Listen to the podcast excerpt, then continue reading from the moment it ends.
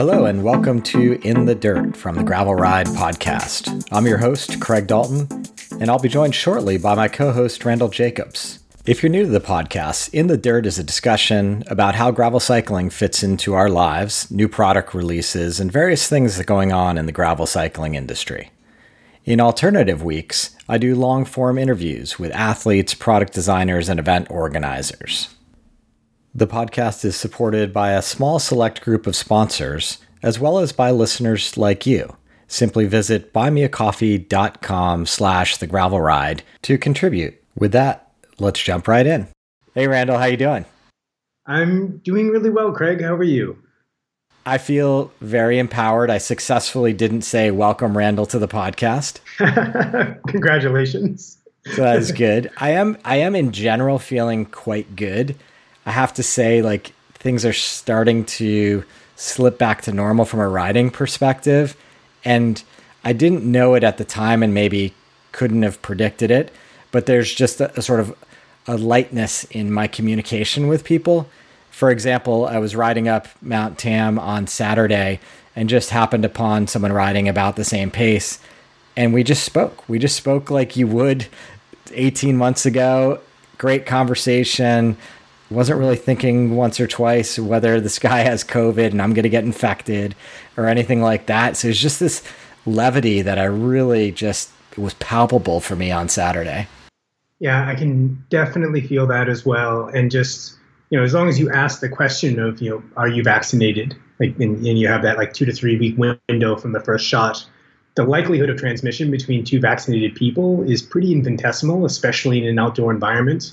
So big group settings, yeah, sure, extra cautions, but it does seem that the the guidance is increasingly leaning towards feeling entirely safe, rolling up next to somebody who's friendly and you can trust to be honest with you, and that's a a huge weight lifted after these very heavy, you know, few months. Yeah, absolutely. And to boot, the conversation was super cool. The gentleman's involved in World Bicycle Relief as a charity.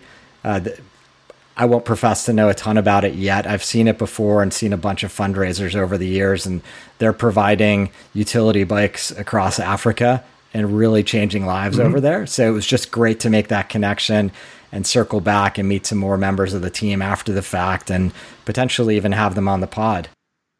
I feel like Marin is one of those places where you can bump into such people. Uh, the other ones being like Boulder and Bentonville and, and some of the Boston area. Yeah, absolutely. So, how are you doing? You are in the midst of a huge transition this week. Very big transition. So, have decided to leave the Bay Area. Uh, actually, have really been contemplating um, life in a general sense, but as regards to how we how we discuss things here, really thinking about how the bicycle has fitting fit into the the community that I built here, the community that I'm going to be connecting with along my journey back to the Northeast, uh, the community that I'm going to be embedding back into uh, once I'm out there. Uh, and it's it really drives home this idea that, I, that I've spoken to before that is very real in my life of the bicycle as this vehicle for connection. So if you think about it, I mean, you're doing a cross country journey, and obviously you've spent time and grew up on the East Coast. But as you approach that journey, how is the bike kind of making connections for you differently than it might have a decade ago? Well, so a decade ago, I I don't I didn't have the I didn't have the um, the depth of relationships that I have now around the bike. So I had a few people that I rode with and so on. Um, if we go, let's see, a decade ago I was 28, so I was you know pretty focused on racing. Um, but in mountain biking in particular, that's a, a, pretty solitary endeavor, especially when you're living out of the back of your Honda Element and driving around the country, sleeping in national parks and truck stops. But at this stage, I look, you know, as I reflect on in my time here, I, I had a get together the other day with, uh, you know, just showed up in a park with some speakers and tea and a, and a blanket and said, whoever wants to show up, show up. And about half of the people who showed up were people that I knew through bike. So these are, you know, people that I, I was connected to as, as an entrepreneur who are also in the bike space. These are people who um, uh, I've met through riding, people who bought you know some of our early bikes or their friends. Uh, I met a few riders that I hadn't met before actually that that ride our bikes, uh, and that was really special. Uh, and then you, I was, you know, I was part of a, a, Burning Man camp that was, you know, the, the bicycle repair camp, and so those people as well. And so there's this this really strong bicycle theme that knits together this patchwork of people in my life. Yeah, I, I, always find it interesting in my personal connections as well how different the people are that ride a bike. You know, from a the spectrum of sex, race, whatever. It's you. It self selects around this activity of the bike and around nothing else. Whereas I don't know of a lot of other things in life that really do it in such a great way. But it's this element of. Um, I mean, certainly I, I got my start in a much more competitive sort of paradigm. And it's it's probably no coincidence that I didn't have the deep relationships when I was in that competitive mindset that I have now. Whereas my mindset is, is very much one of let's go have an adventure together. Yeah, I think that's really that's poignant because I know when you're training, and this is what always sort of turned me off to being super competitive, besides the fact that I'm probably physically not gifted enough to be super competitive. But let's leave that aside for now. But what I found was when I was training, whether it was by heart rate, you know, before power meters came out, if you were really on a structured training plan, it was really difficult to ride with other people because chances are they weren't going to be putting out the same power you were or weren't on the same program that day. So if you really wanted to stick to the program, it was generally, you know, maybe you had one group ride a week, but otherwise you better be out there on your own. And now my mm. attitude is completely different to that. You know, if if I hook up with someone who's interesting to talk to, I'm very happily to modify my pace and and you know do whatever that day. Yeah. Well, and, and you know, I, I just mentioned kind of the Bay Area too uh, as I'm migrating across the country, there are you know I have stops that are a day apart where you know I'm staying in Park City with uh, you know somebody I know through I've actually never met in person, but who purchased one of our bikes and invited me to stay with him and his wife for a couple of days. Uh, so that'll be great. Um, Colorado will be in the the Front Range, huge cycling community out there that I've been tied into just through going out there to visit and to well early on promote thesis and things like this. Bentonville, Arkansas, a friend from college, again, know him through the bike team, uh, and have several friends from the, the Northeastern University bike team that are in the Bentonville area. Uh, and then uh, maybe another stop between there and upstate New York, where I'm meeting people who, again, I, I met through the bicycle before going on to Boston, uh, and you know, staying with my my sister, my brother-in-law, my niece, and my nephews. Uh, and my brother-in-law has not that we weren't very close beforehand, but also you know rides one of our bikes and is somebody who I, I connect with in that way too. Uh, so really, just a lovely, lovely kind of uh, coming together of a lot of work that I've done in the space. Yeah, what a great way to kind of work your way across the country, just to kind of touch all those different areas and different people that you've connected with through cycling. I know that's one of our shared goal with the ridership forum is just to sort of make these connections really possible. Yeah, and in fact, now you know to, to tie together the two topics we've dove into, uh, dived into so far, you know, using like the ridership to start coordinating rides. So you know, if you're in your local region, uh, if you have a lot of people, places like the Bay Area, for example, you want to meet people, this is a place to go out and coordinate rides. But then also in some of the other regions, start inviting your friends, start bringing people together in a way that um, creates a critical mass so that now you know you can coordinate for those adventures. Now that we're all vaccinated we're getting vaccinated and it's safe to do so. Um, i also love the idea of people in the forum doing exactly what i'm doing which is traveling across the country and linking up with with other community members along the way and having this this trust that is um, built through um, this shared love of cycling and the fact that you know both parties have self-selected into an intentional community yeah, exactly. I had an experience a couple weeks back with Tom Boss, who's a, a he's in the Marin County Bike Coalition, and put out there that he's doing a pre-ride for the start of their virtual series of events, so culminating in the Dirt Fondo. And he just put an open call out there in the San Francisco Regional Forum for anybody who wanted to come out and do uh, the Bolinas Ridge pre-ride, kind of a recon ride, and it was fun. Mm-hmm. Myself and another forum member, Patricia came out and we, we went out and knocked out the route and made some modifications. And I think gave Tom some good feedback as to what the ultimate routes should be for that ride. Great. Well, and, and for anyone listening from New England, I'll be out there uh, in the Northeast uh, generally for for the summer, and so definitely expect to see some postings for group rides and other meetups and so on. Um, you know, over the course of the next several months once I get settled in. Nice. I'm also keen to get your take on the Bentonville gravel scene. As you know, I've been out there once and um, been out on some of the roads on the Big Sugar race mm-hmm. course. So I'd be curious to get your perspective on it as well when you get out there. Well, unfortunately, this time I had to ship my bicycle back to Boston. So I've got trail runners with me.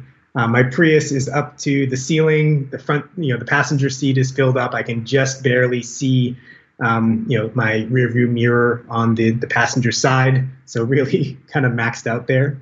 But um, I, I will get some sense, and I'll definitely be back out that way. Uh, but there's there's um, actually my friends are connected uh, to some of the folks who are leading some of the trail building and advocacy efforts out there. So maybe uh, I find someone to link you up with for the pod. Yeah, well, if you can swing it, I would say maybe rent a mountain bike because the, the trails there are supposed to be really world class. What they've cut in, and the amount of trail work is unprecedented. So it's a, it would be a shame for you not to get out there and try some of those trails out. All right, I got some shoes and pedals buried deeply inside the vehicle that I could probably pull out for that. there you go. Hey, I did want to highlight something that came across my desk this week, and it's from a guest from back in 2019, Juan de la Roca. He was a guest on the podcast talking about his vision for gravel as a sort of travel destination and mm-hmm. his dream of highlighting his town of Trinidad, Colorado as a gravel cycling destination. And he just sent me this passport sized gravel guide incredibly well executed. A whole bunch of routes in here combined with a bunch of history in the region and just a really clever way to hmm. present mm. the region. And I thought I was just super proud of him. I mean, I don't know him well. We talk via email every couple months and have had him on the pod, obviously. But I was just really proud of the the culmination of all the work he's put in. And the astute listener may have caught that a few weeks back I mentioned Lifetime is producing an event called the RAD, the RAD Dirt, I believe, in Trinidad this year, and it's a running and gravel cycling festival. Oh, that's that's pretty great. And remind me, Trinidad is in the, the, the southern part of the Rockies. Yeah, the way southern corner of the state, down by New Mexico. So quite a bit south from your what it sounds like your route's going to be through Colorado. Yeah, I'll be driving through Steamboat Springs, doing some back roads on my way to Denver. Okay. Nice. Yeah. Nice, nice. So I will put a link to where you can get your hands on one of these gravel guides. It sounds like Trinidad and the it's Las Animas County in Colorado is really kind of rearing its head up as one of those new destinations that we should all have. I'm super attracted to it just because it looks very remote and untouched. He says you can get out of town. It's a cool old western town. You can get out of town and just get on these huge, you know, expanses of gravel roads. Look forward to being back out this way in uh, in a different part of the year, maybe next year. Yeah, yeah, exactly. And then also on the personal front, you know, I've been riding shockingly 700 by 32s lately. So road tires, essentially. but it's been it's been fun because you know as the listener knows like i'm so big on 650 by 47 being the do all tires. And i you know i still stand by that because you don't have to think about it a lot. It gets you they're fast enough on the road. You don't have to think about it. You've got a lot of suspension built into these tires. But there was something nice about going a little smaller. And for me as i've said before I kind of think about where I'm going differently depending on what my bike setup is that particular week. And being fortunate enough to have two sets of wheels, you know, I've been thinking about, oh, you know, f- traveling further away from Mill Valley to begin my rides. And because I was on 32s, I was also thinking, well, I don't want to do any extreme descending on these tires either. So, how do I configure a route that's maybe different than I would ride normally? I find that the trick there is oftentimes to do all your climbing on the dirt and then find a road for the way down. yeah, that kind of you know works really well when you're when you're doing exploring with the uh, the narrower tires. That's essentially what I did. I rode up to East Peak and then down on the road over to Stinson Beach, and actually ended up riding all the way home on the road just because it was quite a hot day and I was feeling gassed. Yeah, but nice. it's it's it's cool to again always like look at the different personalities you can have for your bike, and it it it continually keeps my personal riding fresh by exploring different tire combinations. So, what else do you have going on with your bicycle these days? You know, I'm, i mentioned I'm upgrading to the pro version of the Redshift stem, so I'm still excited about that. I've got some I've got some pretty nifty new stuff coming that I can't talk about yet that I'm going to be trying, but um, really excited again just to explore a different avenue of the sport. Very cool. Yeah, and then on uh, on clothing, I've also just been been trying a bunch of different clothing strategies out. You know, I've always been a, a lycra kit kind of guy. Just found like overall, it's kind of the most efficient. I, I really got my layering dialed on that setup, so it's just usually the easiest way for me to get out the door. Remind me, how, how old are you now? Randall, come on. Well, I mean, I, I want to know: Are you officially a mammal? I'm I'm 50 years old. I think that makes you a, uh, a middle-aged man in lycra. and then there you go. I will embrace that. But I've got you know the the casual cycling short has come a long way. I mean, obviously it introduced it sort of started on the the mountain bike side of the house with kind of baggy, durable stuff. But I've been I've been actually waiting and and talking for it seems like a couple years about gravel getting its own style and mm. the garments kind of fitting in a way that meets you know the combination of road and mountain off-road and road that we do on gravel bikes i've thought about this and I've, I've ridden baggies before. I always go back to lycra just because i like how it moves with my body and if, if i'm going for a ride i'm generally going for a longer or harder ride. Maybe not these days i haven't been riding much at all um, but when i'm back on the bike uh, have you ridden the, the style that I like is well, one, I like how the aesthetically uh, the trend has been more towards uh, you know simpler design, uh, more muted colors, not a bunch of loud branding and so on that was really obnoxious, but something that's really kind of classy and stylish. Yeah. But then things like um, you know lycra cargo shorts, where you have a pocket built into the thigh that you can uh, put some things in, and uh, you know maybe other storage solutions uh, in the jerseys. Maybe things don't fit as thickly, or or have more features, or, or not as you know hyper lightweight. Yeah, yeah, yeah. No, I mean going back to what you started with, I, I am I'm keen on this evolution. I think for for me, the overshort needs to be very lightweight, not constricting, because I do enjoy that comfort level of of the lycra. And I do find myself, as you sort of mentioned, for this is more of a shorter ride kind of look for me. Having mm. the hmm. extra pockets is interesting. Being able to kind of roll into an après situation in a little bit more non lycra fashion is mm. also appealing. I had I had Tim Clark a couple years on ago from Kitsbow, and I just got a pair of Kitsbow shorts that are handmade in their new facility in North Carolina. And first off, mm. huge hats off to those guys for making that investment in North Carolina. They've really invigorated the local economy there and proving that you know the sort of the just in time inventory model of clothing production can be sustainable. There's definitely a premium on these shorts, but I have to say the the design and execution on these shorts was absolutely exceptional. Hmm. There's some some little details, including kind of the pocket going back onto your hip rather than in front onto your thigh, that I was just really impressed with.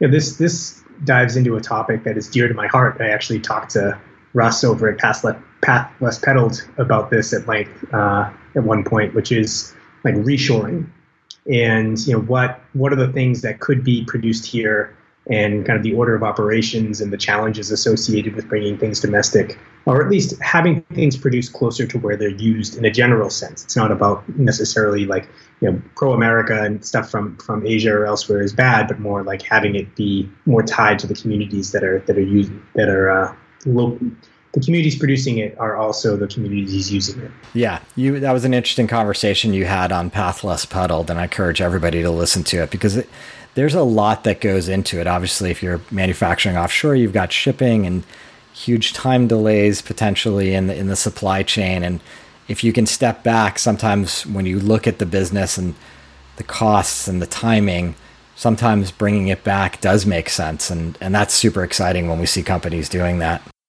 Yeah, it's it's a topic that I'm also kind of engaged in on an advisory basis with um, stuff outside of the bike industry too. So it's interesting to see. Uh, does Kitsbow own their own production? They do.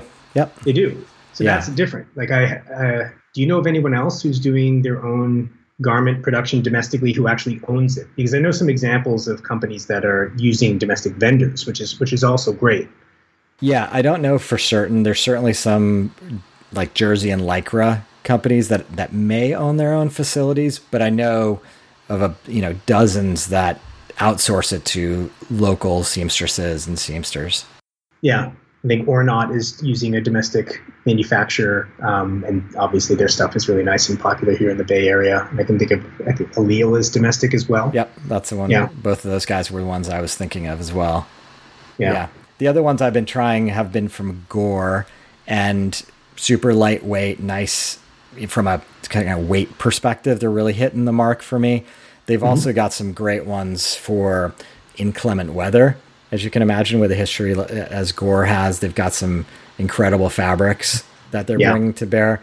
I'm fortunate that I haven't had to ride in any inclement weather lately, but this is what I'm trying to piece together. Like I'm, I'm with you that most likely if I'm going out for a hundred mile ride, it's going to be a, a straight lycra setup. But if there's if it's cold, if it's going to be foggy, particularly here where we ride in the Bay Area, like all of a sudden this is a new nuance to my layering technique that mm-hmm. I can that I can throw in the mix, which I'm excited well, about. Well, and being able to hang out in your kit and like not only have it be just like I'm only going out to bike, uh, and then additionally having it be more accessible in the sense that a lot of people aren't comfortable um, you know, wearing a tight lycra kit, especially when they're first getting into the sport. And so making it so that having more standard looking clothing is acceptable. You're still legitimate on the bicycle or yeah. seen as such. Yep. Uh, I think is, is definitely a good thing as well. Yeah. And additionally, like think about the bike packing experience, you know, even if you're going on a short one, just kind of combining a day of riding with a day of enjoying whatever community you're rolling through. It just yep. makes it kind of a more approachable combination. That's where getting like a, a two piece short comes in, where you have the liner with the, the pad built in, the chamois built in, and then when you get to your destination, you pull that out and you still have your regular shorts, you go jump in a lake or whatever. Uh, yeah, that's what I got to play around with. I mean, I, I actually have some friends who are super down with the, the casual short look, and they're not running chamois underneath. And I haven't tried that yet to see if there's a comfort level. I mean, obviously, like these particular shorts, they're gusseted in a way, unlike a traditional street short that you're buying, where the gussets right under your undercarriage. These mm-hmm. cycling mm-hmm. shorts are gusseting in a way that you know you can sit on them comfortably. I'm just not sure that I'm I'm ready for the padless ride. Yeah, I think uh, anything over an hour, hour and a half, I'm definitely going to want a chamois moving with my skin yeah, that sort of thing. Yeah, exactly. I might have to get some liner shorts that are not bibs because it is getting hot these days out here, and I'm finding like between an overshort and a bib, it's just uh, it's a little bit overkill. It's getting hot, and the days are getting long. It is prime riding season in the Bay and throughout the entire northern region of the country. Yeah, it's great. Exactly, exactly. All right, my friend. Well, I wish you safe travels. We can't wait to hear from you as you pickpocket your way across the United States and uh, be safe. We'll talk to you in a few weeks. Thank you, friend. All right, we'll talk soon. Cheers. So that's it for another edition of In the Dirt from the Gravel Ride podcast. Thank you for spending part of your week with us this week. We hope you enjoyed the conversation. If you're interested in supporting the podcast, please visit www.buymeacoffee.com slash the gravel ride and if you have any feedback, feel free to join us in the Ridership Forum. Just visit www.theridership.com. Until next time, here's to finding some dirt under your wheels.